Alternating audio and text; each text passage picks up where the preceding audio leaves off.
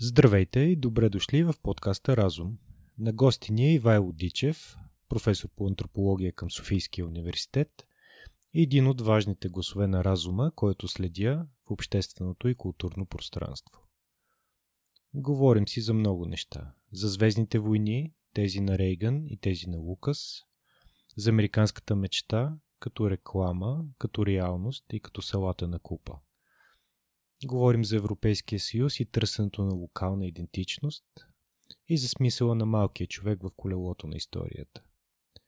За Русия и фасадната демокрация, за разликите между капитализъм и либерализъм, за изгрева на нова империя Китай и залеза на друга Америка и неминуемия сблъсък помежду им. Представям ви Ивайло Дичев. Здравейте, професор Дичев. Добре Здравейте. дошъл в подкаста Разум и благодаря, че приехте поканата да се чуем. В този момент всъщност. SpaceX се събира с Международната космическа станция точно в тази минута. Има ли това отражение към, към нашия свят? Как мислите? Ами, това е едно интересно развитие. Е, моето детство премина в мечтания за космоса, пътуването в космоса. Тогава руснаците също пак бяха първи с Гагарин, после американците ги надминаха с Луната, нали, имаше така тая, това състезание. Сега отново е, първи бяха руснаците с космическия туризъм, е, който 2001 година пратиха един турист за 20 милиона долара в космоса. Сега пак частна, частна инициатива на американците има една такава тенденция за приватизиране на космоса, и малко, как да ви кажа, като че ли отшумя тази тръпка на космическите пътувания. Това мечтание, с което живяхме, се превърна в нещо друго. Измести се като че ли света на дигиталното или аз не знам. Но малко младежи виждам истински да се вълнуват от това, което става. Е, разбира се, любопитно е това, е, това, това навлизане на частния, частния оператор в тази, в тази инициатива, но е, по-интересното е просто как отмина епохата на а, космическото състезание. И на колективното мечтание за космоса като цел за по-добро колективно бъдеще, общо бъдеще, да, може би. Е, до едно време се мислеше, че нали, в космоса ще има най-различни важни неща, суровини, ще намерим там, пък ще срещнем. Тук у нас се, се говореше за братя по разум, нали, някакви висши същества, които разбира се живеят в комунизма.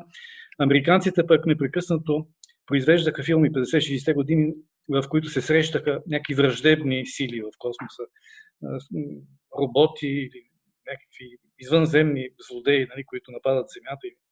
Тоест, цялата тая, тая история днес е малко смешна и малко е, така преминала в популярната култура, но тогава беше много сериозно това нещо. Тогава наистина поколения, няколко, две, две поколения поне се е, така влезоха в живота с, с това мечтание. Е, оказа се какво се оказа, че в космоса няма нищо особено. На Луната, като отидем, какво ще правим Така.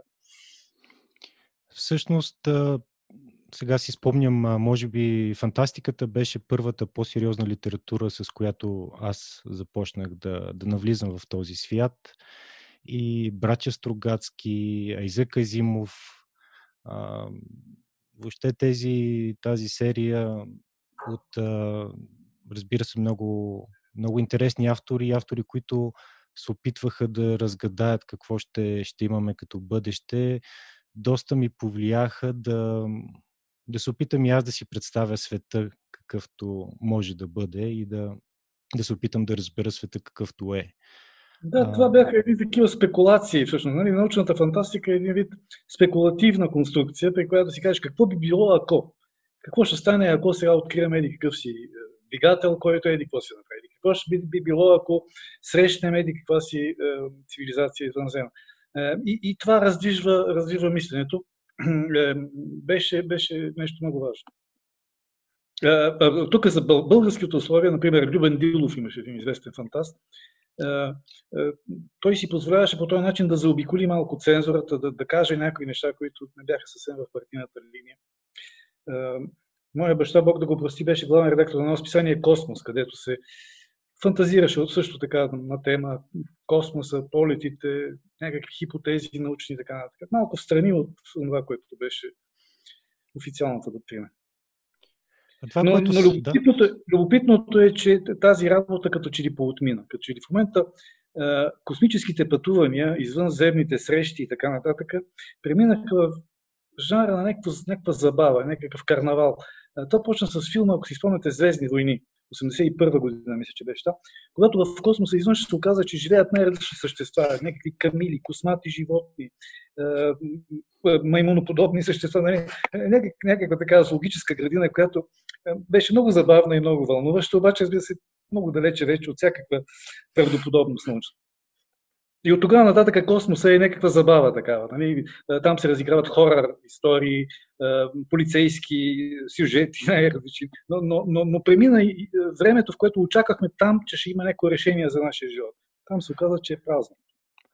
А решението, може би все повече хора си дават сметка, е, че решението, че всъщност ние сме на един а, звезден кораб, звезден кораб Земя и че проблемите, които, които са важни за нас, са, са на нашия звезден кораб и ако не ги решим, няма да може да избягаме от тях. Да, точно така. И, и освен това, нали, е, е, което казах, измести се тая, това мечтание за космоса, се измести към един друг космос, който е дигиталния свят. Където друг, идеята е друга. То е това, че се създава нещо като голям разум на човечество. Всички някакви сме, сме свързани. Всички, целият архив на света ще бъде там достъпен за всеки от нас. Ще можем всяка тема да я решаваме заедно. Нали, това е съвсем друг проект, който много далече от това състезание, това завоевание, което беше нали, в основата на космическите полети. То, нали, по, по, по мирен път разиграваше студената война. Кой ще, кой ще стигне първи, кой ще боядиса луната, в червено ли ще бъде боядисана, дали на нея ще напишат Кока-Кола. Кока-Кола, да. да ще се върна на дигиталния свят а, след малко. Този своего рода антиклимакс на, на нашето очакване за бъдеще, може би. А, Звездните войни, някъде четох следното мнение, че не Звездните войни на Рейган са това, което пребори Съветския съюз, а Звездните войни името, именно на Лукас, точ, точно този филм, който визирате, защото всъщност той беше този, който плени въображението на младото поколение, му показа, че, че тази креативност, а, която свободата дава, не може да бъде повторена от а, от източния блок и съответно той загуби бъдещето по този начин. Има ли нещо, някаква истина в тази теза? Това е, това е тая теза, прочута теза политологическа, най се казва, първото му име забравих, за меката власт на Америка. Меката власт на демокрацията изобщо, но властта на примера, на е, привлекателния начин на живот. Американският начин на живот, той не е само в космическите полети, в интернет. Той от след войната нали, е, е пример за всички хора за това как се живее свободно, творчески, как, как може едно, едно общество да се развива много бързо, хората да, да, живеят по, по, по по-добър начин. Нали? Меката власт, примера, който привлича, нали, който кара хората да подражават и да, да, да върват по този път популярната култура, разбира се, част от това нещо. Музиката, рок-н-рола, дънките, нали, всичко, всичко което, което може да, да, да наредим в тази посока. Сега за Звездните войни на Реган също е любопитна тази история. Те бяха блъв, нали? това го знаем днеска много добре. По времето на Рейган тази система не е била възможна. Но той като един добър актьор изиграва този блъв. Нали, знаете, в покера как, как се блафира, трябва да си има такъв израз, нали, покерно лице, нали, да си много, много сериозен, като, като казваш някакви неща, да не си издаваш. Нали. Да той успя да внуши на руснаците, че те могат да направят такова едно нещо. Тогава Горбачов се побърка, каза какво става. Сега ние губим инициативата, значи компютрите ще почват да решават дали ще изстрелват ракетите, не знам какво си. И, и, и освен това, разбира се, Съветския съюз беше много-много далеч от, от възможността да направи нещо такова. И, е, нали, Съветския съюз всъщност през цялото време, и това са думи на Горбачов, мисля, от 61 е, година, Съветския съюз е в позиция на вече на блъв, доколкото, доколкото знам. Uh, още от преди кубинската криза казва, казва в вътрешен форум а, нали, на Висшия съвет, а, че всъщност ние не можем да ги достигнем, затова единството, което може да правим е да блофираме. Така че, да, получавайки контраблъв, да, това не го знам, но двете системи се блафират, се опитват да се, нали, да се, да се излъжат една друга. В, един момент става ясно, че едните са много, много по-напред от другите. Просто това е, е исторически вече ясно. В момента сме в друг, друг момент исторически, който е интересно да промислим. Състезанието между Америка и Китай вече малко по-различно. Китай е много по-близко до Америка, отколкото беше Съветския съюз.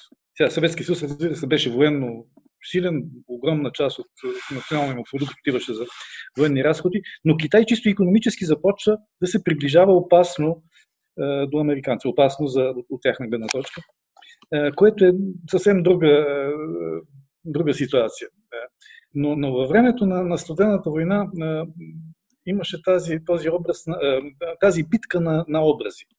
Това, което казах на за... Идеология. Моля? На идеологии, в крайна сметка. На идеология, но и на образи на живота. Нали, тази мека власт на американския начин на живот, той привличаше хората, които бяхме тук, които живеехме в социалистическия лагер. Йосиф Бродски имаше такъв, има един такъв пасаж.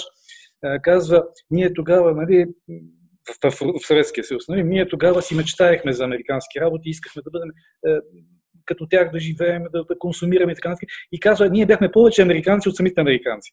Защо? Защото нали, е, то, то е стремеж, това мечтание, то е толкова силно мотивирано, че е, нали, е, е, отива до, до, до, до там. Е, обратно, на другата страна пък е, образите на комунизма като общество на равенството, не знам си какво си.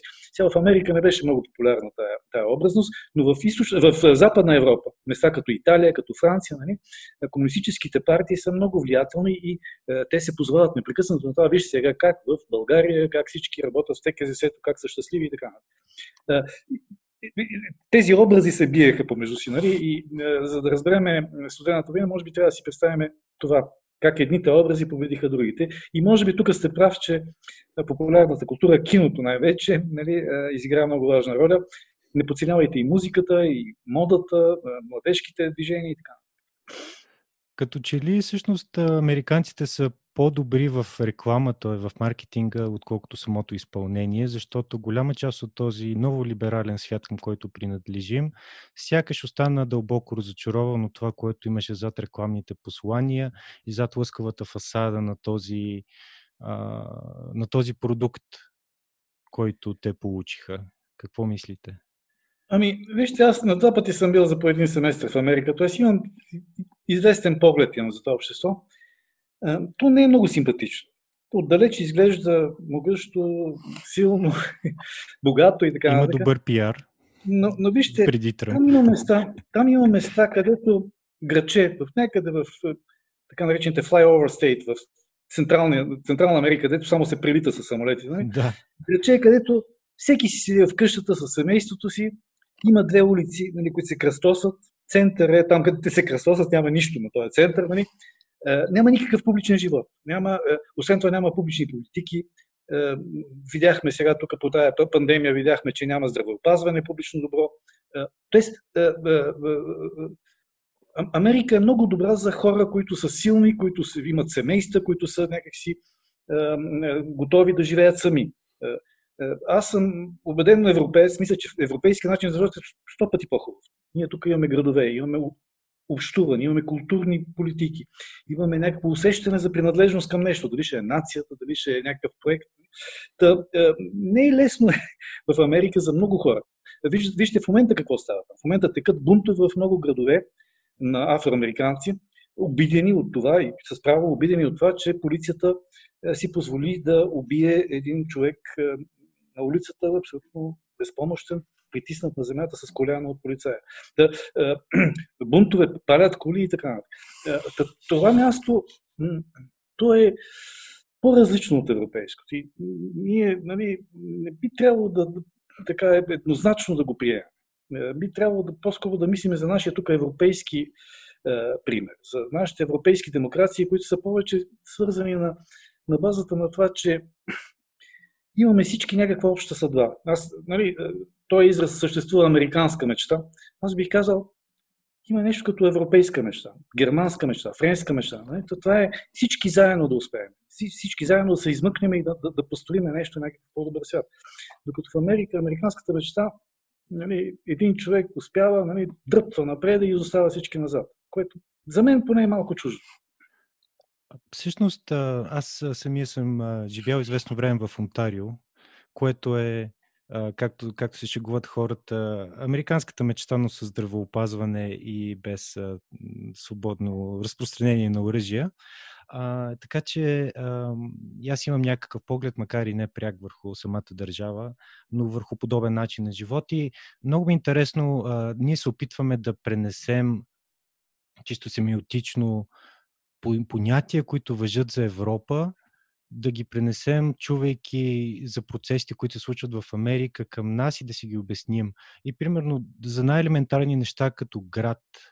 Не, много малко хора у нас разбират, че понятието на американците за град е съвсем различно от нашето, че техните градове са устроени на съвсем различен принцип, с, този, с това градско разтилане, което са буквално десетки километри от, от предградия, които, които освен къщи нямат абсолютно никакъв друг начин, нямат никаква друга градска тъкан, която да, да обослови създаването на някаква общност.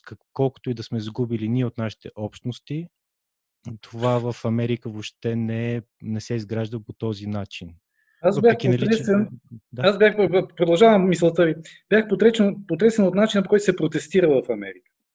Защото няма площад. Нали, в тези, този вид urban спролове, които вие говорите, тия раз, раз, разпаднати пространства, е, нали, няма център. Как, както е в нашите градове европейски, този център е развитие на е,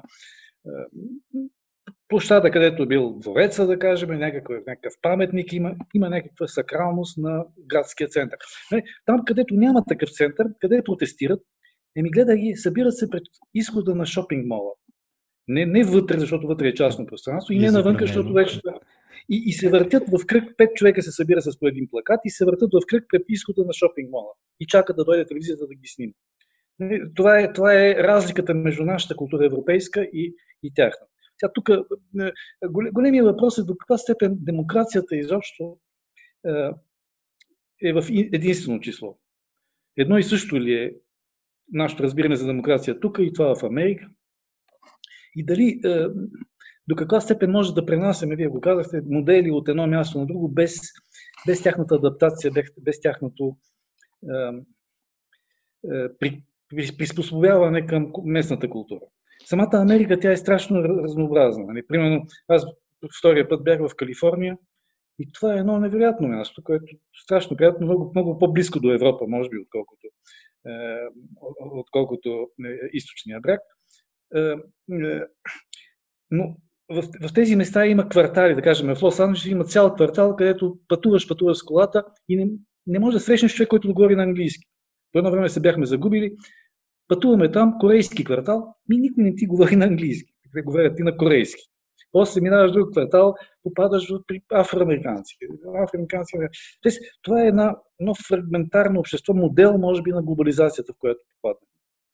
И, е, Всъщност това е това по някакъв начин и бунтовете, за които, които в момента се случат, това не означава ли, че така наречената концепция за вирящото гърне е отново, ако някога имала смисъл, тя всъщност вече се превръща в куха фраза.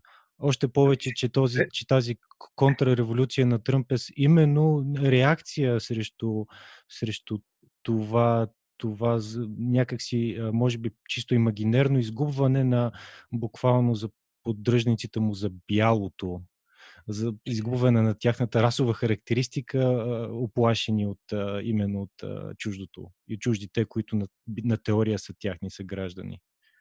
Ами някои замениха тая метафора, която казвахте, е, я замениха с метафората на салатен, салателната купа нали, врящото гарне, където всички стават американци. Нали, като ги сложиш вътре и ги сложиш на печката, те постепенно се разтапят и се превръщат в едно нещо. Нали. Това е първата метафора.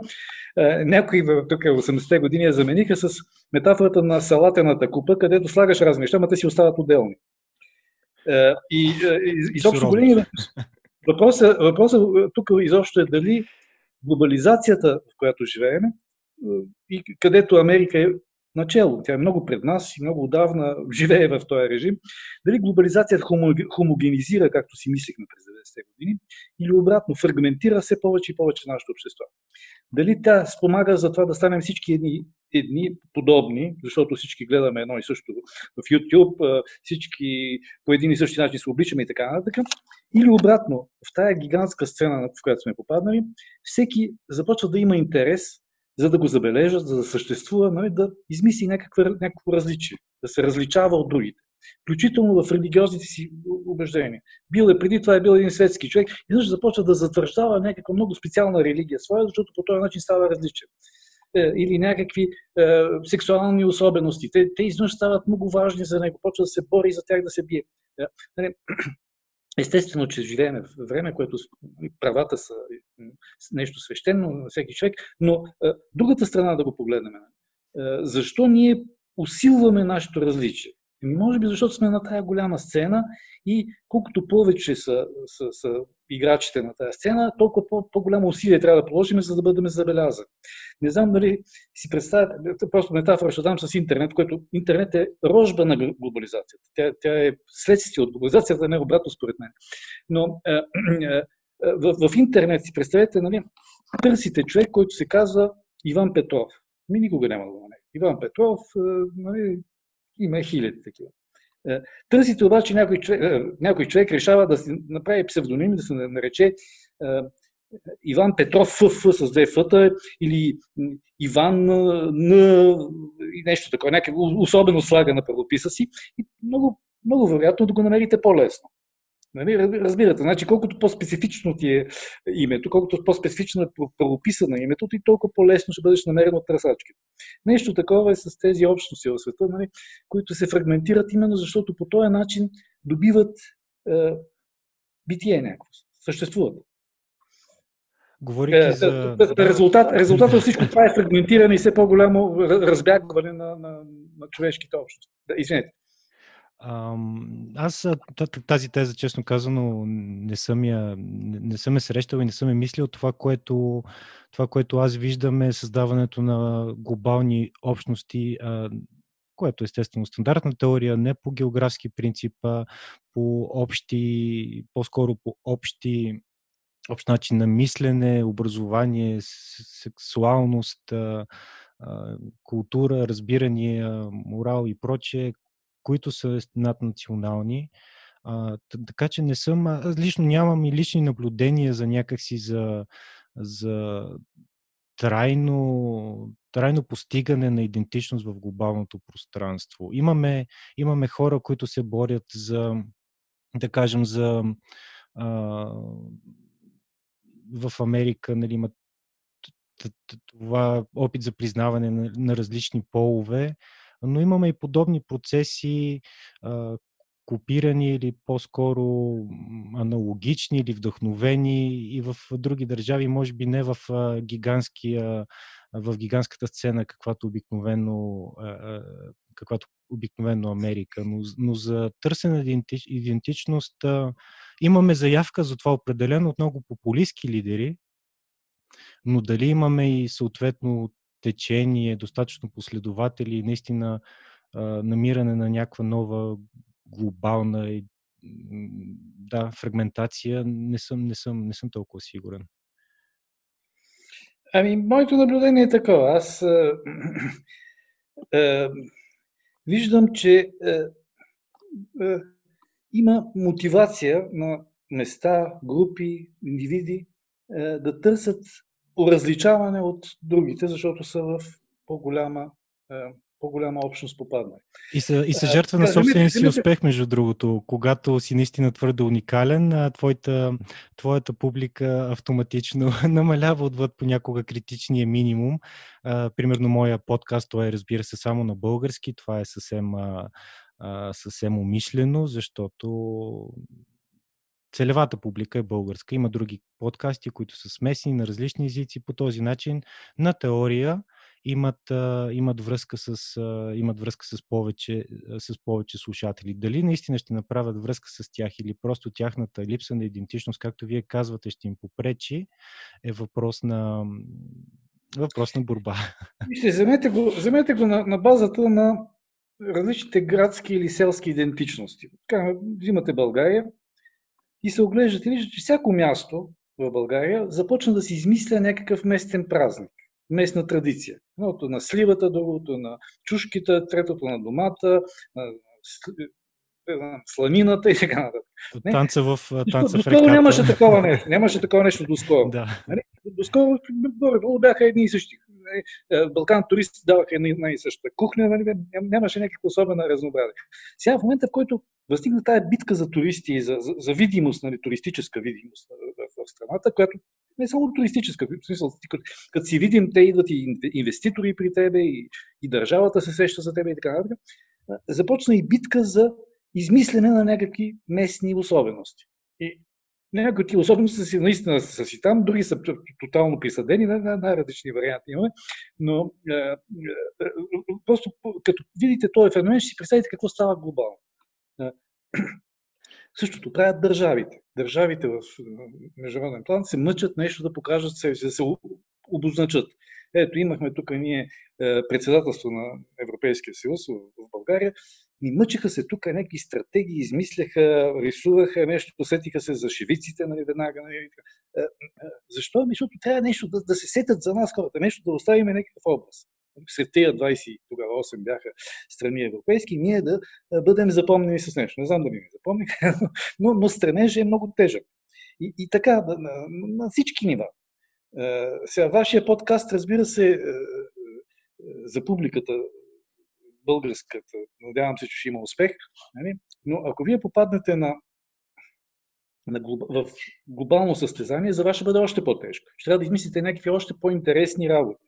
Тя няма да ме повикате мене, ще повикате някакъв глобален деец, много интересен, ако успеете да го привлечете, който да привлече вниманието към, към, към вашия... Или пък ще създадете някакъв голям скандал, за да може да, да, да се говори за вас. Тоест, нали, конкуренцията, колкото по-широко е полето на конкуренция, толкова по-голяма и по-тежка битка за идентичност. Това, това, това исках да кажа. Абсолютно така е в много области. По-добре, понякога е по-добре да си а, голяма риба в малко езеро, отколкото да си а, а, малка риба в а, голямо езеро, където лесно можеш да бъдеш изяден. В Галия е по-добре, отколкото втори в Рим, каза точно, точно. Интересно е дали, дали тази повърхност, повърхност, повърхностния ритуал, който си представяме чисто туристически в началото, дали ще се превърне в наистина някаква местна идентичност или чисто неговата, неговата сценичност ще обослови по-скоро някакъв безславен край, липса на, липса на продължение на някакъв плод отвъд, отвъд чисто театралния. И, вижте, тук в тия работи няма истина. Идентичностите не са истина. Те са културни конструкти. Ние сме се родили като хора с 99% и 9 на 100 или знам колко на 100 еднакви гени и почваме да се различаваме по различни културни начини, за да може да се делим на наши, чужи, приятели, врагове и така нататък. Така че, кой ще, кой ще успее? Това не може да Ето, е, нещо съвършено е, изкуствено, каквото е шопската салата, аз тук един историк български се позовавам. Създадена на Балкан, Балкан турист. Създадена от Балкан турист. Нали? Значи, хвана дикиш и сега продължава да се, да се чувства от, от, от нас и от туристите, се, се, се търси от туристите, нали? като някакъв локален автентичен продукт. Тя е измислена, защото е, нали, са оставали там сирене в каците, натрошено сирене и за да го използват са го слагали отгоре на салата. Нали? този практически момент нали, се оказа много, много добър. Тоест, не, не мога да кажем кое, кое тръгва и кое не тръгва. Някои неща са дори странни, изкуствени и така, но успяват. Въпросът е дали има нужда от тях. Моля? Дали има нужда от тях? Дали има нужда от тях, дали, дали хващат декиш, дали, дали вършат някаква работа на общото. Говорейки за изкуствени конструкти, вие споменахте е, Европейски съюз като проект, общостен, културен а, проект.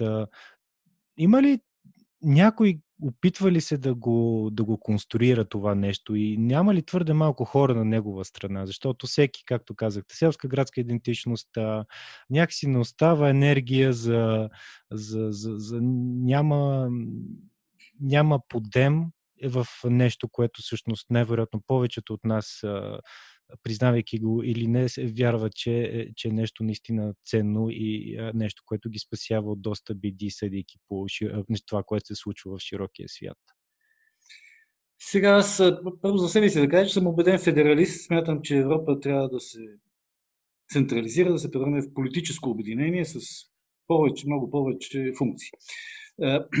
Но бедата е, на, на тая конструкция европейска е, че е, сме в едно време, в което негативните послания звучат по-силно от позитивните.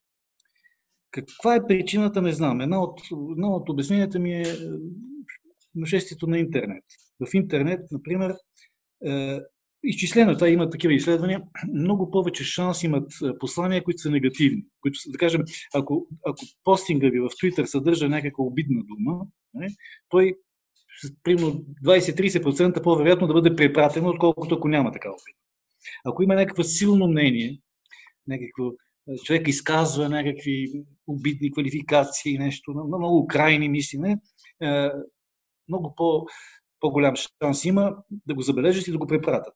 Тоест, този механизъм, откъде идва, разбира се, трябва да, го, трябва, трябва да се изследва, но, но той прави така, че много по-силно звучат негативните изказвания за Европейския съюз, отколкото позитивните. Позитивни програми имаше 90-те години е, насам, нали, за България говоря, е, непрекъснато комисията дава някакви пари за пропагандиране на Европейския съюз, за някакви реклами, за е, изкуство, художествени някакви проекти да се правят. Всичко това е, звучи като реклама, като нещо, нещо платено, нещо нечестно. Не, не, не Обратно, като наругаеш Европейския съюз, ти си автентичен и си, така да се каже, честен човек.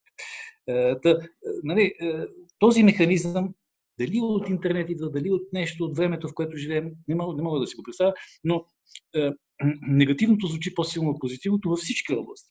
Вземете киното, което вече споменах. В киното много по-често ще видите, не, не по-често, само антиутопии и практически никога утопии. Спомнете си една утопия, позитивна за някакъв свят на бъдещето, който ще бъде много прекрасен, всички ще живеят хубаво. Ми не, е, нали, е, отдавна е минало времето на Кампанела и на Мор. Нали, е, позитивна утопия просто не може да се произведе. Защо е така? Е, може би сме станали индивидуалисти, може би искаме на базата на критиката към, към властта да се, себе си да се изявим. Не знам, но това е един механизъм, нали, че негативното, критиката, оплюването нали, е по-въздействащо, отколкото позитивните изказвания. Сега, другото нещо, разбира се, е, че самия Европейски съюз има много дефекти в своята конструкция. Нали, така е направен той, че няма изпълнителна власт. Парламента няма особени правомощия нали, да говорим, айде повече парламент Но в крайна сметка последните, последната дума винаги казва съвета, т.е. отделните национални държави. А тия национални държави, точно както индивидите, за които говорих, те се легитимират себе си пред своите граждани, като атакуват Европейския съюз. Орбан, нали, да кажем, такива политици без, безотговорни като Орбан, те търсят легитимност пред своите избиратели, като оплюват Европейския съюз и се борят с него като че Европейския съюз е нещо чуждо, някаква империя, която ги е завладяла. И у нас имаме такива, такива дейци. Нали? Но тази, тази тенденция е плод на конструкцията на самия Европейски съюз. Тя е уникална в историята. Аз не знам друг, друг пример да има в историята, когато една империя, все пак нали, това е гигантско нещо с, с огромни ресурси, една империя да се създава по мирен път и с консенсус. Нали, всички империи до сега са били плод на или на завоевания, или някакви бракове, династически, нещо такова, но... Не би казал, че империя е... Империя е много неподходяща дума, чисто просто като политическо образование а, и начин зависи, на зависи как, как дефинирате империя. Империя аз дефинирам като такова, такава политическа структура, в която вътре, в която има различни групи, етнически, национални групи. Което, значи, владее едно голямо нещо, което владее някакви отделни различни, различни политически общности. По авторитарен и, начин, преди всичко. И авторитарен, да, понякъде авторитарен, понякога по-малко авторитарен, да кажем, така наречената свещена Римска империя на немския народ, която съществува около 1000 години, значи от някъде от 9 до 19 век, тя не е много авторитарна. Там даже императора няма особена власт, той е малко символична фигура. Те понякога са, се боричкат помежду си княжествата и графствата. Не, Та, не, не, е задължително да бъде, да бъде авторитарна. А само да спомена, че ако някой иска да научи повече за, точно за тази концепция, може да прочете вашата книга Мислене под карантина, която, а, която е достъпна на семинар.bg и да научи повече и за, и за това какво се случи в крайна сметка в изминалите месеци. Но и за това ще говорим. Да, така че, да, да се върнем на Европейския съюз и за, а, и за липсата на власт. А, аз искам, да, нали, нали, като, като казваме империя, нали, някакво образование, което обединява различни политически е, обе, е, субекти. Нали, в смисъл Европейския съюз е нещо такова. Първо е много голямо, и второ, нали, владее по някакъв начин, поддържа заедно е, различни национални държави. Но това е направено без център, без император, без, е, без ясна изпълнителна власт и така нататък. И този дефект, нали, той непрекъснато се проявява. Да кажем, в финансовата криза 2008 година. Само да кажа, че а, понякога нещо подобно може и да не е дефект, именно като в Свещената Римска империя, където, знае, или може би в Японската империя по подобен начин, а, знаеки, че императора не е пряко отговорен за нещата, които се случват, то е удобно поставен на пиедестал а, и самата концепция за, за империя по подобен начин може да, т.е. За, за съответната империя или образование по подобен начин продължава да съществува, не носи и по-скоро като идеал, а не като инструмент, който трябва да решава трябва да решава въпроси. А, и за това ми се струва, че Европейски съюз по-скоро като, като идеал а, започва да губи своето лустро а, и не знам дали ще успее да го, да го придобие, превръщайки се в инструмент. Вижте, е, пак, аз пак, пак е, нали, в моята, моята употреба империя не е негативно непременно нещо. Да, да, е разбрах ви. Вариант на управление на дадена територия. Да кажем, Римската империя наистина със сила завладява някакви територии, но налага на тях така наречената пакс романа, римски мир. И за много години, много векове тези територии живеят в изключително благоденствие за, за тогавашното време, защото за тях са наложени закони, на тях им се е, въвеждат някакви принципи на цивилизацията, е, но те не се бият помежду си непрекъснато, както е било преди това и след това, както се случва. Та, нали, империята е мир. Тя въвежда някакви, някакви правила и за известно време нали, умиротворява даденото пространство. Така да все пак нали, да, да, да сме наясно как, как го употребяваме. В този смисъл Европейския съюз налага наистина за нас един европейски мир. Това основната, основната роля на Европейския съюз е това, нали, да повече да няма между тези страни войни, е, както е било до е, Втората световна Наскоро имах удоволствието да, да се задълбоча в книгата на Цемоглу Защо нациите се провалят. А, и в, в него той общо обяснява, между другото книгата за слушателите е преведена мисли на български, изключително интересна книга. А, той обяснява защо империите се провалят. А, за, и причините тол- толкова да е важно в демократичните проекти а, да е ясно, че, че, че има инклюзивно разпределение на властта и всъщност това, което за Римската империя беше много интересно, поне за мен, аз също съм израснал с, с историческата теза, че а, първо е Римската република, тя, остава, тя постава основите за, за, за, централизирането на, на тяхната държава, а след това истинското величие и, и технологичния напредък се постига от самата империя. Беше доста изненадващо за мен, но се могу с, с, с примери показа, аз, тъй като не съм историк, не мога да, да ги коментирам в детайл, но как всъщност величието е постигнато и, и технологичният напредък е постигнато от Римската република и то за тези 500 години а, преди Юлий Цезар. Той мисли, че в а, 27 след Христа или някъде там беше убит. Преди това, преди той да, да превърне да създаде империята и неговите наследници. А и това беше доказано с, с, с, с примерно с истории за, за хора, предложили технологични иновативности, които са били убивани, именно защото е щял да бъде а, нарушен този а, пакс романа и, и да бъде разклатена иерархията на властта и също начина по който обикновените граждани, войници а, са от република към, към империя са, са, губили, са губили своята, своята собственост и в крайна сметка са се превърнали, превръщали в тази, а, тази сляпа маса, която се е трупала, мисля, че до 2 милиона души в, в град или в някакъв момент, а са били просто на издръжка на държавата, а, която е можело да си позволи, тичайки от, източвайки по-скоро от своите провинции ресурси, да ги насочва към своите маси, които да успокоява по някакъв начин. Случва ли се нещо подобно в наши дни с, с тези технологични промени, които, които сякаш правят голяма част от хората да се чувстват или наистина да, да са излишни, поне на пазара на труда? И това е голямата тема последно време.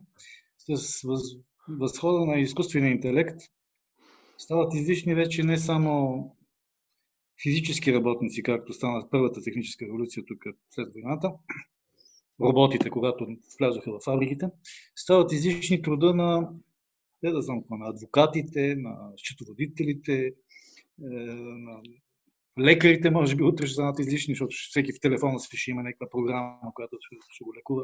Радиолозите вече мисля, че са първата, първата високо специализирана професия, която страда, тъй като една компютърна програма може да, раз, да разчете чисто механично далеч повече цветови нюанси, базирано да, на предишни модели и прочее, прочее. Да. да. Въпросът е, до сега тези технически революции винаги са будили подобни ужаси. Е, е, винаги е имало страх, че техниката ще измести хората от лудитите насам, които, нали, лудитите, които чупат такачните стана в Англия, защото им отнема поминъка. Препитанието, да. Препинаване, да. Но, но всеки път се оказва, че тези, тези нови скокове технологически създават нови работни места, други, които сега в момента не, не подозирам. Е, сега, това е оптимистичен вариант на, на, на бъдещето. Колко са прав, не знам. Но до сега така става. И виждаме как около нас възникнат най-различни професии, които не ги е имало до сега. Менеджер на е, репутация във Фейсбук. Какво е това нещо? Някой, представете си преди 30 години, някой да каже, то няма Фейсбук още, пък някой да менежира вашата репутация във Фейсбук. Та, Твърди се, че след е, е, професиите, които ще се търсят на пазара след 10 години, в момента още не са възникнали. Най- най-търсените професии, още не знаем какви са. Е, е, голяма тема е това нещо. Голяма тема е. е въпрос е, според мен, е ценностен. Аз ще го кажа така, как, в какво вярвам аз. Аз като го изказвам малко като религиозно убеждение, защото няма как да го докажа. Аз смятам, че от всеки човек има смисъл. Че, че, че смисъл на чове, човешкото съществуване няма да изчезне. Че ще, ще има смисъл от а, хората, които ще загубят работата си сега, но ще, нещо друго ще има важно, за което ще правят. Ако, ако, сме, ако застанем на тая позиция, нали, тогава трябва да си представим, че отделните страни и економики трябва да се преориентират така, че да търсят този смисъл за хората, да, да намират начин да ги обучават, да ги преориентират, нали, да, ги, да, да, да, да, да намират начин техния живот да бъде полезен. Сега това не е, не е лесен процес, това е болезнен процес. Нали, да накараш шофьора на камион в Америка който ще си загуби работата от тия камиони, които ще бъдат управлявани от изкуствения интелект, да го накараш него да стане менеджер на... Фейсбук репутация. Фейсбук репутация, не е малко трудно ще Но много, много други неща ще бъдат още по-важни. Типа на грижата за хората, образованието. Едва ли образованието може да се върши само от машини. Робота едва ли може да се грижи за болни. Тоест, не знам, нали, тук, тук голям, голям дебат има, но е, мисля, че като, като общество, като свят, нали, ние трябва да застанем на тая позиция. Е, важни са всички хора. Не, не може да, да кажем, тия са излишни, ще ги вкараме в концлагера, ще ги избием, защото вече не ни трябва. За съжаление, той мисля, мисля, че е на Ювал Харари аргумент в тази, в, тази, в тази насока за трите смисли на човека. Утилитарния, изначалния, изначалната му важност като човешко същество и символичната. И за разликата между това утилитарния смисъл на някой, примерно един таксиметров шофьор и, и, и неговата изначална стойност като човешко същество. И в смисъла на, на нашата економика и на пазарната економика, а, че, че всъщност няма, няма смисъл отвъд утилитарния съществуването на един таксиметров шофьор. А, тоест, за, за, в самата економика и за нас, когато очакваме подобна, подобен вид услуга, за нас е важно да, ни, да бъдем закарани възможно най-бързо и безпроблемно точка А до точка Б. И това означава, и това че... Са, това са, това са възгледите на от една страна на Хитлер, от друга страна на Сталин. Това е. Някакви хора са излишни. Не, не, не за, самите, за самата излишност. А, по-скоро за, за самата функция, чисто като економическа система. Никой. Да, да. Никой Буржуазията е време, най-малко не може да си го позволи да го каже, каквото и да си мисли, предполагам, и след какво е излишно буржуазията ли казахте? А, буржуазията, да. За, за... Според да, да, да. буржуазията са паразити и трябва Точно, да ги избием. Да. Какво да ги храним? Според Хитлер болните хора, 39 да, да, да. болните, нелечимо болните са само ядат нали, хляба на народа, дай ще ги избием. И, и речно искам, да. тази, тази работа трябва, трябва да, да, да, да, да, да я сложим в центъра, да мислим за нея. Решение има, според мен. А, исках да, да, довърша, да довърша това, което исках да, до което исках да стигна, именно, че а, и ние като хора някакси сме, сме, сме свикнали тези, тези, тези два, два смисъла, които имаме да ги, да ги бъркаме. И да очакваме, че ние сме ценни единствено с, с, с, с работата, която извършваме за и някой друг, не само ние. Тоест, ние сме готови да, да хвърлим една морална оценка за някого, че той е ценен единствено с работата, която върши. Било то архитект или антрополог, или или шофьор. Имаме една мантия на извършване на дейност, която някакси, може би трябва да се отдели от изначалната човешка стойност, за да може, може би в крайна сметка не е нужно всеки да, да, да има измислена професия, която не, в крайна сметка, може би не дава никаква добавена стойност, освен економическа, но не дава никаква обществена или културна стойност. Може би този момент наближава и се чуда дали ще, какъв ще, какъв ще бъде прехода, дали ще бъде а, революционен или деволюционен, или как точно биха се случили нещата, защото определено има, има, има врящи проблеми. А, част от част от търсенето на решение, като че ли са в, в грешната посока на фейсбукинг менеджмента на микрониво, примерно. Аз тук казах, споменах няколко такива посоки, в които ще има нужда от човешки контакт, човешки... Да, да, много сте прав. Да. Грижата, но, образованието... Но, но да добавя и нещо, което, нещо, което може би по-екзотично ще ви, ще ви прозвучи. Хората са необходими на економиката като консуматори. Е, това, което правим, то го правим за някого. Е, представете си, нали, в един театър, да каже актьора, да каже, мен не ми е нужна публиката. Аз играя, ама това е тук. Мен ми са ми нужни партньори, с които да играем. Той, който ми прави сценографията, режисьорът. Ние, ние сме, които работиме. Какво ме интересува публика? Нали, нали, той работи за да, за да се хареса на публика. Тоест искам да кажа, е, ако ние мислиме човечеството като едно цяло, то, освен всичко друго, то осмисля онова, което правят активните хора. Тези, които творят, тези, които произвеждат, не? те го правят заради някакви други хора, които са това са децата, това са възрастните. Може би безработните също. Безработни няма в момента работа, но какво той също е участва в това човечество. Тук има и тая тема, която нали, се обсъжда все повече и повече. Тук що е въведоха в Испания, между другото, безусловния базов доход. Това е нали, една стъпка към някакво признаване на ценността на хората отвъд економика, отвъд прагматиката, за която говорите. Е, нали, е, сега, доколко тази стъпка е добра, доколко е правилна, аз нали, тук бих, бих е, разсъждавал нали, в тази посока, но, но тя показва, е, че е, ние вървим в тая посока. Е, такива стъпки са направени в 19 век с всеобщото образование, с пенсионната реформа, с социалните услуги и така нататък. Имаме идеята, че дори да не са производителни някакви хора, те все пак са част от нас и някакси трябва да се погрижим за тях. Нали, и това, тази грижа осмисля всъщност целият економически растеж, напредък и чудеса.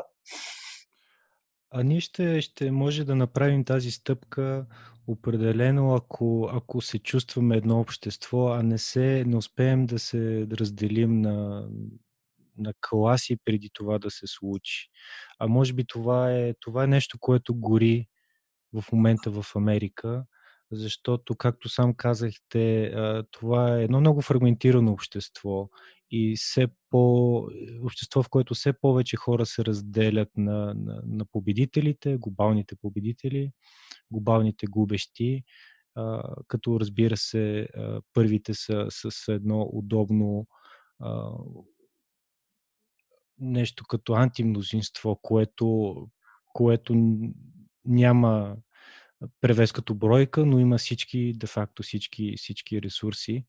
А, и така, че в такова общество, в което твърде много свързващи елементи няма, като, че ли нещата преди да тръгнат към добро, започват а, малко или много да се разпадат и наистина е много неясно на къде ще отидат. Така че, да, това е отново приломен момент, може би, ще видим дали като една империя а, и тази американска мечта, тази велика сцена за целия свят и за нейните политически експерименти няма, няма, да, се, няма да се разпадне по подобен безславен начин на мечтата на Съветския съюз.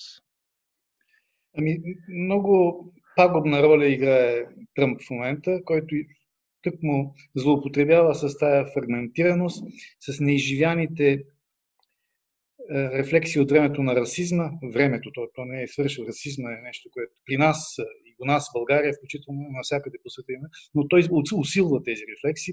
Разбира се, афроамериканците реагират на тази работа, но това в Америка непрекъснато се случва.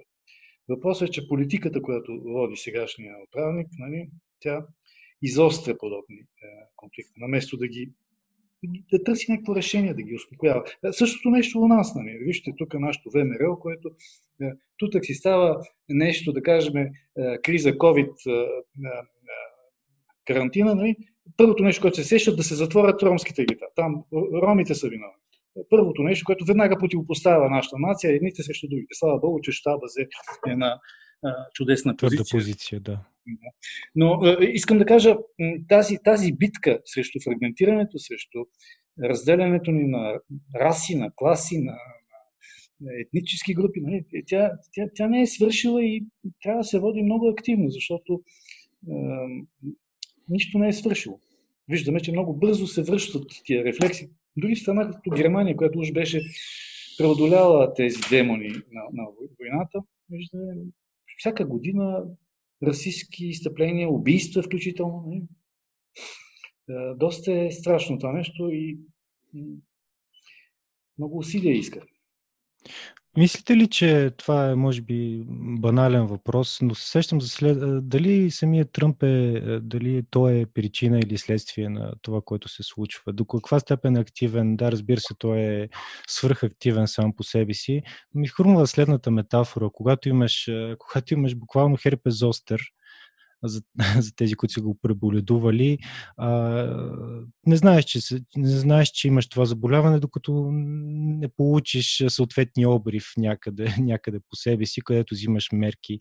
Не е ли, не е ли Тръмп един голям херпезостър в, в, в тялото на демократична Америка, и давайки, давайки, чисто показвайки показвайки синдромите на, на, на това, което се случва, параноята, а, параноята на мнозинството, защото в крайна сметка, каквото и да си говорим, за него гласуваха, гласуваха достатъчно, достатъчно брой хора.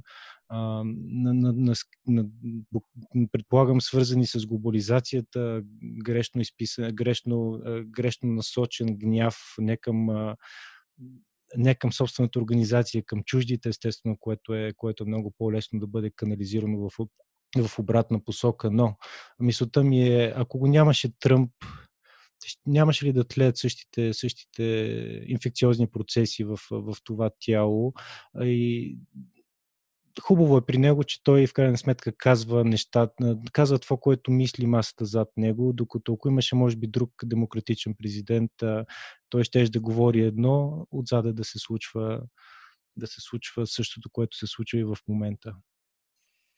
Ами, има такава теза, а именно, че той е израз на една тенденция, която вече отдавна се наблюдава. Нали, Обама президент, който аз смятам за успешен, нали, той спаси всъщност света от финансовата криза, нали, което, за която не беше виновен в крайна сметка, с дерегулациите бяха подхванати още много преди него. Но още, още при, при Обама си извърши това, което се наричат пивот, това пренасене на, на интереса от Европа към Азия. Нали, изведнъж някакси Америка се дезинтересира от, от Европа не, не е така открито и не е така брутално, но някак си усетихме, че има нещо такова. Тук при него съвсем брутално той напада своите предишни партньори. Последното събитие, забележете, нали, Меркел отказа да отиде на срещата в Нью Йорк, на, на, на Гей там, колко се пада.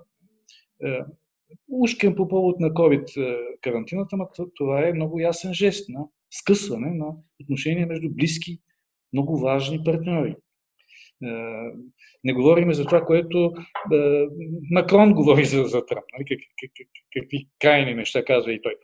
Тоест, има някакъв разрив между Европа и, и Америка, който е изключително опасен.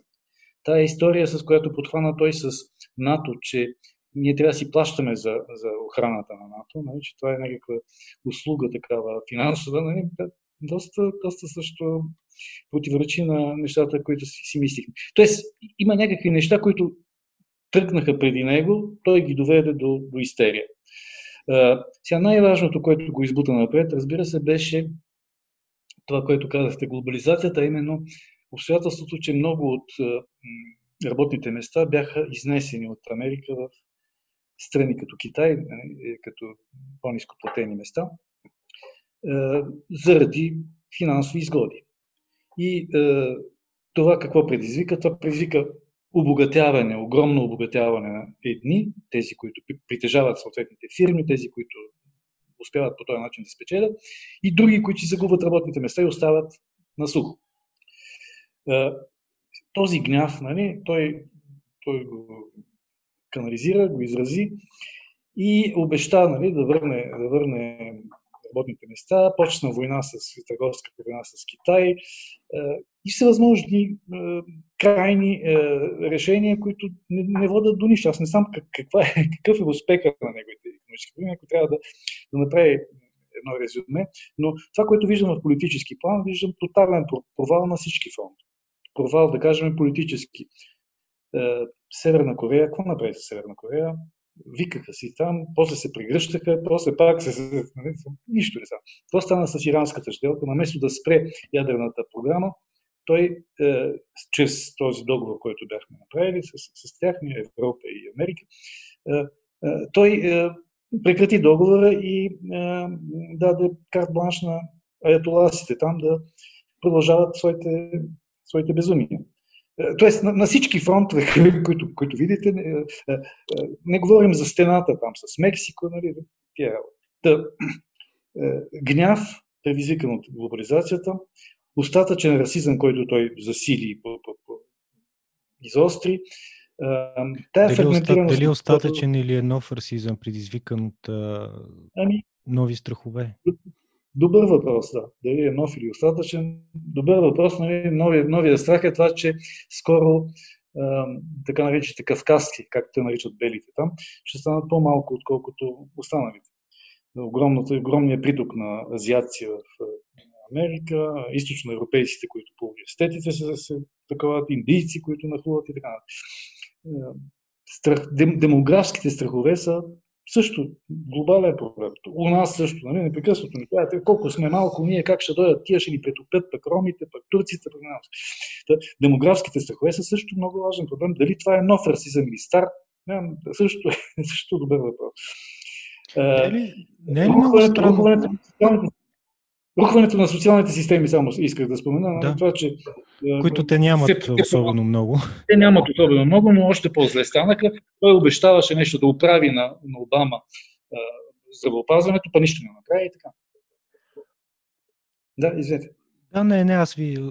Аз това се чудих. Много е странно наш, погледа ни върху обществото имперска Америка и начин по който явно собствените жители до, до някаква ня, някакъв начин се, се, се чувстват и а, някакси подобно на след победата в Първата световна война, когато Америка изведнъж а, хвърли ръкавиците, каза не, аз няма да се занимавам с световния ред, което естествено доведе до някаква степен и до следващата световна войната. Подобен начин Америка, която победи Третата война световна, а, като че ли разкъсвана от своите вътрешни противоречия, от доктрината, която тя създава за този световен ред, изведнъж самата тя хвърля ръкавиците и казва, че този световен ред ни харесва. Ама, вижте, из, изолационизма също е стара тенденция в Америка. Нали? То почва от доктрината Мънроу, нали, която предполага, че в океана, в Атлантическия океан се прекарва една въображаема линия нали, и е, полукълбото, където е Америка, нали, е, западното полукълбо, е зона на техните жизнени интереси. И е, Европа не трябва да им се меси. Тоест, изолация, е, Америка се изолира вътре в своя, своя, своя регион, има си заден двор там с Латинска Америка, нали, с който се занимава, Канада, нали, но повече не се интересува. Първата световна война Ами, Америка доста неохотно се включва в тази война, доста късно. Нали? Е, е, чудото е, е президента Рузвелт, който успява да някакси, някакси да ги поведе, да ги накара, явно по морален рефлекс, по аз не знам какво, но има, има много силна нацистска партия там, про-хитлеристка партия, която пак, понеже за филми говорихме, има един, един филм, при който който проиграва, не забравих му заглавието в момента, проиграва хипотезата, при която спечелват тези хора. Нали, в, Америка и Америка става нацистка. Та, много късно влизат в тази война, защото... във високия замък ли се казваше нещо подобно, май? Да, да, да, да точно така, да. Да, да. Не съм го гледал, но чух, че е изключително силен. Да. да. Но, но, но мисълта ми е, че изолационистския рефлекс е силен там, защото това е далечно място, голямо място, богато място. И какво ни интересуват някакви на майната си? Е, е, по едно време имаше един предишен е, конгрес, имаше едно такова изследване, колко от тези хора са ходили изобщо в чужбина, са посещавали чужда страна. И се оказа, че с по-малко от 50% са ходили в чужбина. Беше преди 30 години. Тоест, ходенето в чужбина не е, така да се каже, важен елемент на биографията на американския политик. Е, сега постепенно, нали, с е, управлението на определени е, президенти, с определени администрации, те се обръщат към, към света, нали, както вие казахте, нали, искат да, да играят роля. Това е в техния интерес, разбира се. Те владеят света. Това е пак с Американа в момента. Говорихме за Пакс Романов. От, от войната насам, нали, говорим за Пакс Американа, която е, е, доминира света и това е в интерес на Америка. И изведнъж се случва тая, тая мистерия, която е точно тези, които владеят света. Нали, представете се Римската империя, е, е, решава да се откаже да, да, да управлява, да каже, а, ние, тая, тая империя не е в наш интерес, майната им, управяйте се вие помежду си. е, е, струва ни много пари това нещо, да се занимаваме с НАТО, бази да поддържаме, ама какво ще, какво ще ходим сега? И с малката бележка, че всъщност за всеки, отново за всеки страни, страничен наблюдател е съвсем очевидно, че имперската сила на... И отново казвам го с по вашия начин, нито позитивно, нито негативно, но имперската сила на Америка, която чието чието връх са тези бази, разпръснати из целия свят, чисто е всъщност начин да се, да, се, да се извличат от света ресурси под формата на закупуване на американски ценни книжа и буквално долари. Така че всъщност тези американски бази... Да, ние ги плащаме, не самия факт, че, самия факт, че ние си плащаме с долари тук по целия свят, си плащаме нафтата и така нататък, това означава, че тези хора могат всеки един момент да създават стойност економическа, без да си мръднат пръста, просто напечатвайки нови долари. Което това, и правят. Направи, Тръмп направи сега, тук напечатат 3 трилиона долара, нещо така, някаква чудовищна сума, да. Всъщност напечатаха по-малко, но ги дадоха на търговските банки, които знаете, че имат право да дават а, 90% но вижте, вижте, това, 9 пъти всъщност, да. Обръщам ви внимание на този парадокс. В центъра, този, който управлява глобализацията, който пак казвам, от войната насам е в центъра на този ред, той се отказва, нека си иска да излезе от нея, иска да се деглобализира. Втори, втори пример. Е, е, Обединеното кралство, нали, друг такъв е, глобален играч, втори по сила, може би по, по дипломатическа сила, не, не говоря за економика и за военна, но, но все пак много важен играч с много връзки по света, езика, английски глобален и така нататък излиза от Европейския съюз и също, също със същите аргументи. Не, не искаме ние да, да ни управляват, не искаме да участваме в големи неща, искаме да сме, да си, да сме си отделни. Още примери с по-малки, е, по-малки играчи. Как се разпадна Чехословакия? Кой поиска да се, да, да се отиде? Не? По-слабия. Словакия. Словакия поиска, но всъщност, всъщност това е, веднага с е, голяма радост беше посрещнато от чехите, които всъщност искаха да се това.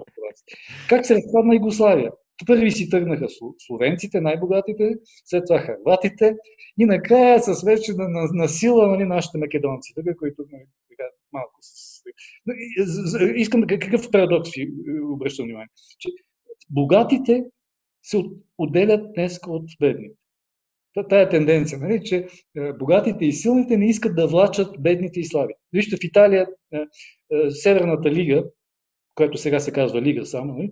Лега Норд, което създадоха преди колко беше, 30 години, нали? тя искаше да се отдели Северна Италия от Южна Италия, защото северняците смятат южните за много мързеливи, бедни, изобщо едва ли не друга, друга етност. Ненавиждат ги, ги презират. Значи, тая тенденция целият, целият свят е, е, съвременен се наблюдава. Богатите искат да се махнат от бедните. Обратното е преди, преди един век обратното. Богатите искат да завладеят бедните, за да им използват ресурсите, нещо такова. Сега, сега е тая, тая, тая обратна тенденция. Трябва да се запитаме защо. Какво се е променило в економиката? Защо териториите вече не са важни? Не са, какво владееш някаква територия, само трябва да даваш пари там да храниш хората и да развиваш, да строиш пътища и така нататък. Я да се махна аз да си седиме тук ние богати. Най-богати страни са места като Люксембург и Сингапур, които са практически едни градове. Та тая тенденция, ако последите, ще разберете защо Тръмп нали, така, тръгна в тая абсурдна посока. Единствен... Между другото, в Америка също има, също има автономисти в Калифорния. Най-богатия щат Калифорния също има партия, която иска да се отдели от щата. И в Тексас, друг богат и голям щат. Единствено руснаците не са в част с тази тенденция. Единствените, които мислят за териториална за Тексас експанзия. за Тексас, ами те са прословути с а, своя индивидуализъм. Това, това е една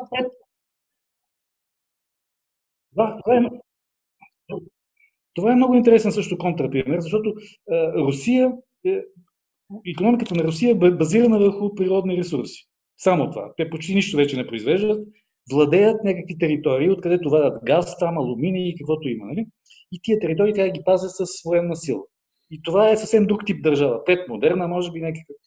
Друга такава държава е Саудитска Аравия, нали? която също, също първият военен бюджет в света е Саудитския, нали? който е, трябва да пази полетата там, петролните полета. Говорейки за Русия, А, споменахте преди, че говорихме си всъщност за пренасенето, на сляпото пренасене на модели от Америка а, на изток, в случая Европа и Русия. И всъщност, какво точно пренесе Русия от, от този модел и защо е нужно защо е нужно Русия да бъде фасадна демокрация по начина по който е? И успява, успяла ли е тя, според вас, ако ви интересува темата, да интерпретира правилно а, някакъв среден път, път между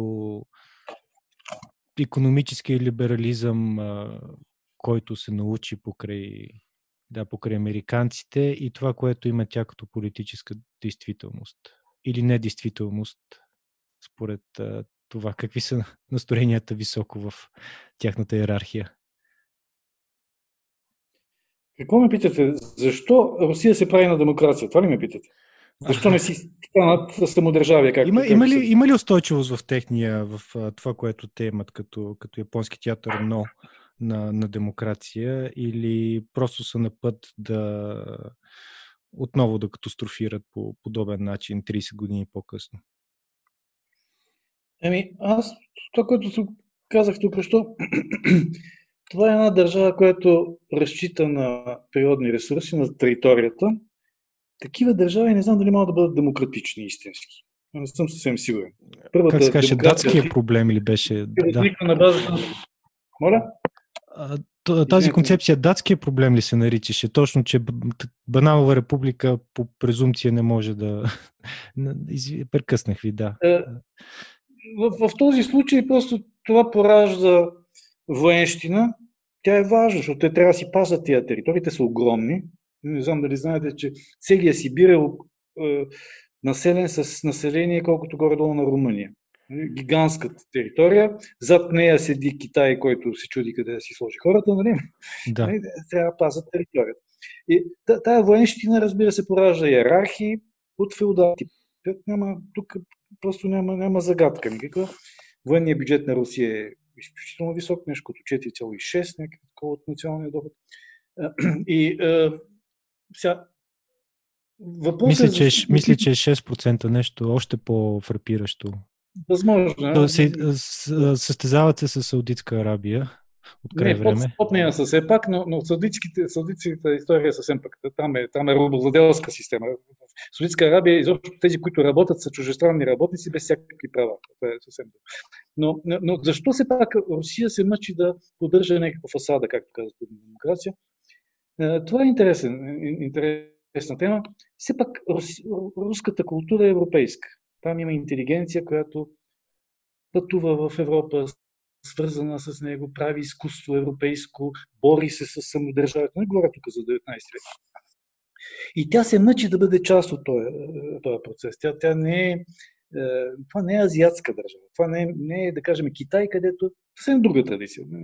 Няма, няма, няма нищо. Тоест, е, непрекъснато е, тая борба да, да се представи някакси тази държава като, ако не подобна на, Европа, то по-добра от нея. Е, руската, руската идеология е месианическа, месианска. Те искат да покажат, че ще, ще създадат по-добра демокрация, отколкото европейска. Комунизма е опит да се направи по-добър проект демократичен, отколкото европейски. Е, комунизма това, това, това е, е това е неговото, неговата претенция, че той ще постигне неща, които на Запад ги няма, които са по-добри, съвсем различни и по-добри. В този смисъл месиански. Е, та, тази тенденция тя не е изчезнала днес. Нали, Русия се мъчи да бъде, е, да покаже, че има свой път, различен, е, който, който другите трябва да следват. За много периоди на история, руската история, нали, те се опитват да изнесат тия, тия проекти, при нас идва именно този комунистически вариант, нали, който се предполага, че, нали, че, че по-качествен, отколкото западната демокрация, ние трябва да го следваме. Изнасят го в Африка, изнасят го в Азия, на най-различни места. Да, тая тенденция е важна за Русия и тя легитимира властта. Тя не, не може там да се владее просто с, с някакви азиатски методи. И в този смисъл, нали, те играят на нещо, което е доста двойствено. От една страна нали, здрава, здрава полицейска, военска, военна такава структура.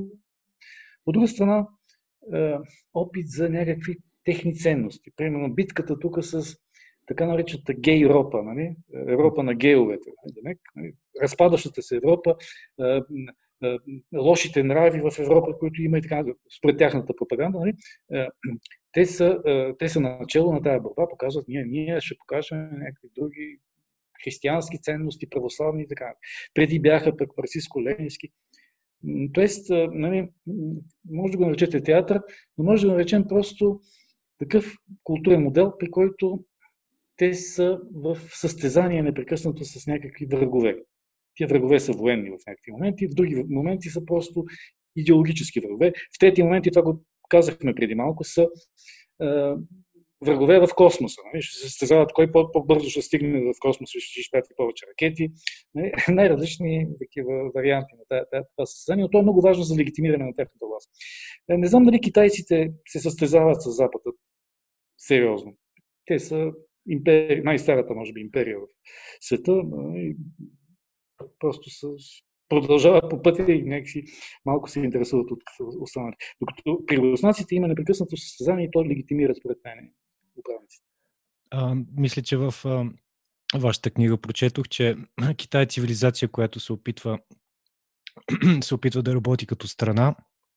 Така че, да, а, с удоволствие бих, а, ако разбира се, вашето Извинявайте, вашето време е ограничено, така че във всеки един момент можете да кажете, че край, край на разговора, не се притеснявайте, но наистина бих, бих поговорил малко и за, за Китай в, от тази гледна точка и да, да, да видим всъщност какво се случва отвъд тази, тази велика източна завеса на, на, техния, на техната, тяхната цензура и пропаганда. След преди, преди 31 години беше точно на 4 юни а, беше, беше погрома на площад, а, площад Тянанмън. 4 юни 1989 година. А, и всъщност спомните си, че пък по това време доста хора в Европа и Америка се радваха, че ликуваха, че всъщност е настъпил краят на историята и че демокрацията е вече на път а, неминуемо да, да победи. И всъщност, а, както се казва, китайците успяха в, а, по някакъв странен за Запада начин да някакси да обърнат посоката без много, без много дрънкане на оръжия, без никакво дрънкане на идеология, без създаване на врагове, които явно не са нужни за добиването на вътрешна идентичност. Та, много интересно с тях. Ами, вижте, Основното в развитието на Китай, оставаме старата история там, да, не се връщаме назад, но основното е отношението на Америка към Китай. И то беше инициирано от Никсън. Президента Никсън е, в един момент решава да обърне политиката на Америка, да спечели Китай на своя страна като съюзник срещу Съветския съюз. Защото имаше голяма опасност за Запада, Съветския съюз и Китай да се сближат много. Бяха близки нали, до едно време, но това беше една голяма сила, голяма човешка и пространствена сила, която застраховаше западните демокрации. И Никсън направи този велик ход да привлече към, към, към, към себе си Китай. Сега, разбира се, Китай си остана комунистическа страна, дълго време още, но се появи Дън Сяопин, който започна своите прагматични реформи. Без, значи, пазарна економика без демокрация. Първоначално още не беше съвсем пазарна по, по Дън Сяопино време, но все пак той тръгна в тази посока, даде им този призив, обогатявайте се, нали? Е, започнаха социални разслоения, някакви предприемачи, предприемачиви хора почнаха да работят. И постепенно е, това подготви е, промяната в, в Китай. Но на, на, първо, на, първо, на първия ход, нали, той, Китай беше откъснат от съветската орбита и това, това беше много важно. дадаха му се някакви привилегии постепенно в търговско отношение. Сега, появи се този ужасен инцидент с Тянанмън. Наистина, може би 2000 души бяха убити на този площад. Никой не знае. Това са така, тоталитарни държави, които не, трудно може да се разбереш какво се, се е случило. Но е, все пак економически Китай продължи в посока на да не го наричаме демократично, е, пазарно, капиталистическо развитие. Чили, да кажем. Чили е такава държава, където в един момент дойде генерал Пиночет, изби 3000 души или нещо такова изби, наложи диктатура, жестока диктатура, успоредно с това пусна економиката да, да върви. Економиката тръгна за сметка на много разбити човешки животи, нали, много страшни жертви, нали, но нали, такъв модел. Има, има много такива страни, където имаме пазарна капиталистическа економика, но нямаме демокрация. Но Тоест, те са обикновено десни. Свързването на... Моля? Те обикновено са крайно десни по своя генезис. И него Китай е крайно ляв. Искам да кажа, свързването на, на демокрация с капитализъм е, е погрешно. Понякога капитализъм се появява и без демокрация. Така, така е било всъщност в историята. В историята нали, капитализъм не е възникнал в демократични е, условия. Та, е, нали, е, Китай тръгна по този път. Много хора има, които смятат, че Горбачов е трябвало нещо такова да направи. Да пусне капиталистическото развитие, а пък да задържи гласността и перестройка. Нали. Той направи обратно. Той тръгна с с моралните, моралното пречистване, с нали, обсъждането на миналото, някакви такива неща. Нали? А пък капитализма някакси. Колкото, доколкото знам от а, негови изказвания, всъщност а, той се е чувствал неспособен да прекара економическите, економическите реформи през а, държавния апарат на СССР. Просто е нещо, което сам не е успял да, да, възможно, да. Да, в смисъл имало е твърде много, твърде много интерес това да не се случи. От тук е интересно как Китай успя, защото там същия интерес е не по-малко голям за запазване на статуквото, а не за промяна. Интересно. Ами, много интересно, да.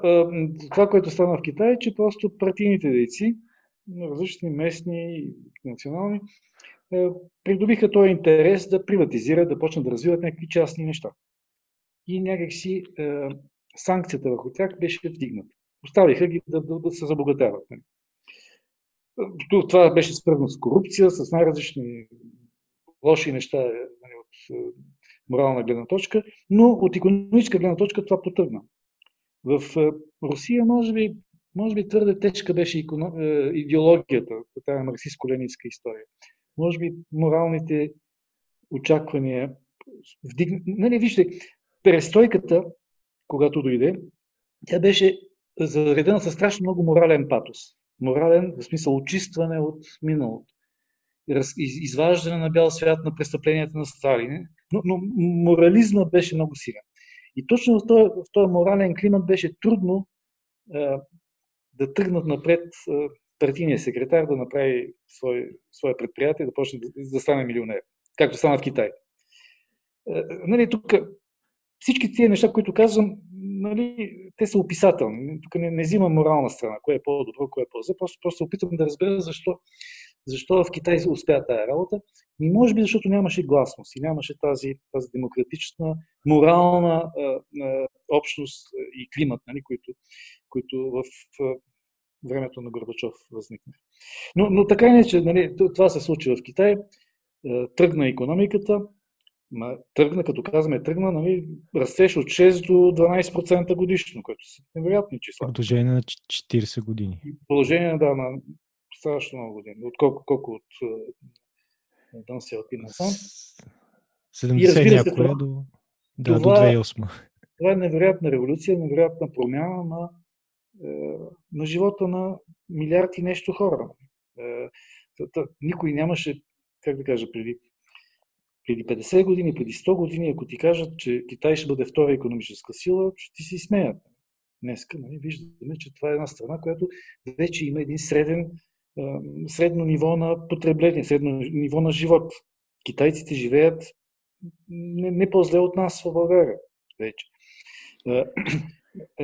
И това, разбира се, легитимира тази власт, която продължава да, да управлява без, без особена демокрация.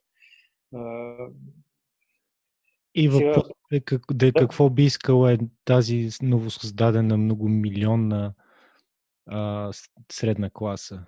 Дали има някакви политически аспирации? Следите ли какво се случва в Хонг-Конг? Ами следено Хонг-Конг е все пак а, а, британска колония, където а, очакванията са друга, други. Не случайно тези хора, които се бунтуват, сега получиха, голяма част от тях получиха правото на английски паспорт. Тоест, това не е типичното китайско място. Както не е Сингапур, например. Нали, това са места, които са малко извън културата на Китай. Чуждия е, паспорт е добре известна социалистически, добре известен социалистически прием за спадане на напрежението, когато Еми, има... Така е, да, за съжаление това е верно. Това е напълно и... верно. Но, но мисълта ми е, че те са свързани по някакъв начин, политически и културно са свързани с Обединеното кралство. Аз бях много очуден, когато започнаха тия демонстрации на чадърите, ги наричаха. Не? Когато изведнъж на тия демонстрации видях да развяват знамето на колонизатора, английското знаме. Нали, представяме си, обикновено си мислиме, че колониалните сили са мразени. Нали. Знаем го това тук от Алжир, от такива места. Нали. Но е, там се оказва, че колонизатора всъщност не е много мразен. Напротив, даже той вижда, като се вижда като някаква опора, като някаква, някаква надежда. И сега, за съжаление, Китай използва тази COVID-криза, изобщо тая, тая, тая конфронтация с Америка, за да наложи там по-строги мерки юридически. Това е много лошо. Но а, грешката отново, търся грешката отново в Тръмп. Нямаше смисъл от тази война. Нямаше търговска война. Нямаше смисъл от тази нова студена война. Разбира се, той по този начин иска да си спечели изборите, но това е много лошо за света. Точно в този момент. Първо, той развързва ръцете, както виждаме китайците. Губи, по този начин Америка губи съюзник за натиска си върху Северна Корея. Най-различни неща може да изредим. Историята с Иран става по-сложна, по-заплетена, като няма съюзник Китай. Глобални тук съображения може да изкарам. Но пак се връщам на примера с Никсън. За разлика от Никсън, който успя да приобщи Китай, Тръмп направи всичко възможно сега да отблъсне Китай и да го е, тласне към един национализъм може би нова имперска някаква такава амбиция. Е, Китай взе мястото, например, на Америка в е, Тихоокеанско търговско споразумение, което направиха с най-различни страни от региона. Китай е страна, която все повече се сближава с Русия. Доста опасна тенденция. Интересно грешка, при тях е, че... Грешка, стратегическа грешка, да. Ами, всъщност, не е ли а, неминуемо, че това ще се случи? Не може едната империя да някакси да предаде ключовете и да се превърне в а, сателит на другата, както нещата бяха, бяха тръгнали да се случват с тази вече по-скоро очевидна зависимост а, на Америка от Китай.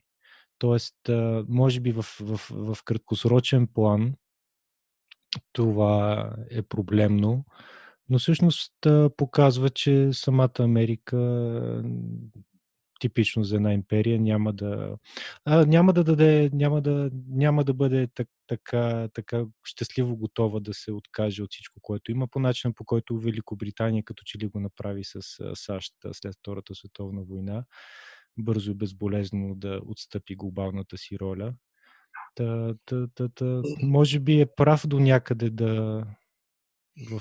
Дали беше, дали беше застрашена Америка, не знам от, от възхода на Китай. Какво е, какво е? Спокойно можеха да, го, да продължат това сътрудничество. Китай произвеждаше ефтини стоки, бързо, качествено. Америка произвеждаше големите технологии, идеите, интернет, телефоните и така. Искам да кажа, това разделение на труда можеше спокойно да се продължи. Вземете примера с друга такава, друг азиатски тигър, който беше Япония. Япония след войната завършва тотално разрушена и разорена, никой не може да очаква, че 70-те години изведнъж тя ще се превърне в първо, трета, после втора економическа сила Япония. Добре, и какво пречеше на Япония да съществува в западната економическа сфера, съюзник, плътен на Америка и така нататък. Искам да кажа, тя, проиграваме някакви неща, които не са се случили, то в историята това е забранено, но е, не ми се струва, че можеше спокойно да, е, да се намери някакъв ключ, някакъв начин за е, едно приобщаване на Китай към, към западната сфера. Е, за съжаление, Тръмп тръгна към предизборна агитация и пропаганда с тия, тия напрежения, които започна. Но, но, но, но те са, нали, ще ме разберете, ако си го представите в общия план на неговата политика. Той се, той се конфронтира с всеки, който, който може да си измислите. Нали, казахме Германия, Иран, Мексико, кой ли не. Е, и между това и Китай. Това с Китай обаче е опасно, защото това е силна страна, голяма, с огромна диаспора, с огромно влияние в Азия, в целия този, този регион. И ето сега, вземете последната история с Световната, Световната здравна организация. Значи, какво се случва? От една страна горят американските градове, гори Миннесота, в Миннесота гори полицейските там участъци, горят. Бунтуват се. На другата страна, Twitter, му там, собствената му платформа Twitter му слага бележки, че е, лъже. Да. На трета, да, на, на, на, на, е, е, редица такива неща нали? се, се случват. И какво прави той? Скъсва отношенията с Световната здравна организация. В момента, в който е, жертвите от е, COVID в Америка приближават бройката на жертвите от Първата световна война. Те са 116 хиляди. В момента COVID е 105, някъде 106. Е, нали, в този момент той намира да, да отвори още един фронт на битка с Световната здравна организация по съвършено абсурдни причини, че тя била скрила нещо за Китай. Е, е, Световната нали, здравна организация, създадена и основно спонсорирана от САЩ до този момент. Да, да. да. В смисъл, нали, може, вероятно, може трябва да се реформира нещо, може би там има някакъв проблем, не знам, не съм се задължал, но, но да го направиш точно в този момент това нещо, очевидно е предизборна е, е, хватка, из, изместване на напрежение, изместване на интереса от едно нещо към друго, или както тук в един постинг го нарекох, популизъм for dummies, популизъм за идиоти. Е, това, това, това някакъв глупак може да се хване на тази работа. Нали? Е, е, нали, отместваш интереса към, от това, което, което в момента вълнува американската публика, към нещо, което си сега си измислил, така и ще, ще победиш сега Световната здравна организация. И то точно в момента на, на, на, на, на карантина и на пандемия, просто абсолютно. Та, по същия начин тълкувам и войната с Китай. Просто си, понеже Съветския Русия вече не е много особено силна страна, стана малко, по, малко важна в световен план. Айде сега ще намерим нов враг, за да може да легитимираме нашите, нашите позиции. Той е прочел частта от наръчника за управление на популисти, че трябва да се създава вътрешен, външен и хубаво вътрешен враг, но не, не е прочел тази част, в която, е, в която тези врагове все пак трябва да бъдат някаква а, реална бройка, а не абсолютно всички. Да, не, не може, не може непрекъснато всички и не може непрекъснато да се мести вниманието от едните към други. Е, добре, фанал си се с Корея, Северна Корея, добре, дай да видим там, свърши тази работа някакси. Е, е, измества интереса, почва да се бори с някакви други работи. Е, и, и това просто е нелепо. Просто много се надявам, че на тия през ноември ще, ще се свърши неговото, неговото управление, но кой беше вашия фаворит от демократите? Маля? Кой беше вашия фаворит от демократичните а, кандидати за предс... а, от първичните избори? Имахте ли ами такъв? Е, трудно ми е да кажа. А, сега, симпатични хора, които са били, примерно беше симпатичен Бето, примерно, и някакви такива, но, или тая една мексиканка, Роско, как се каже, Роско, прех името. Но нали, въпросът е реалистично кой може да победи. Това сегашният кандидат, да? Сегашният кандидат е умерен и наистина малко компромисен. Може, може би има някакъв шанс. Много много съжалявам, че е толкова възрастен. Просто, нали, човек на 76 или колко, 77 години или колко нещо такова. Не знам дали става за президент. Той самият Тръмп е много стар. Защото той, той е геронтократически модел. Геронтокрация, абсолютно, да. Ужасно ми се вижда. Сандърс много ляв. И мисля, че ще отблъсне много хора, които са по-центристи. Тоест някакъв центристски ход трябваше да се намери. Вероятно в, в този го намериха, но работата малко на зле отива. Ако не го сменят този кандидат. Е, трябва а... да, да вдъхновява. Нали? Отново не е вдъхновяваща кандидатура, подобно на, на Хилари Клинтън. Демократите явно не се учат от грешките си лесно. Е, той, е, той е симпатичен човек, ама дядко, как, как може да? Двама... Затвора, може би, тя беше... Да, да, не, не можаха да излъчат ли? Това, е, това е истина.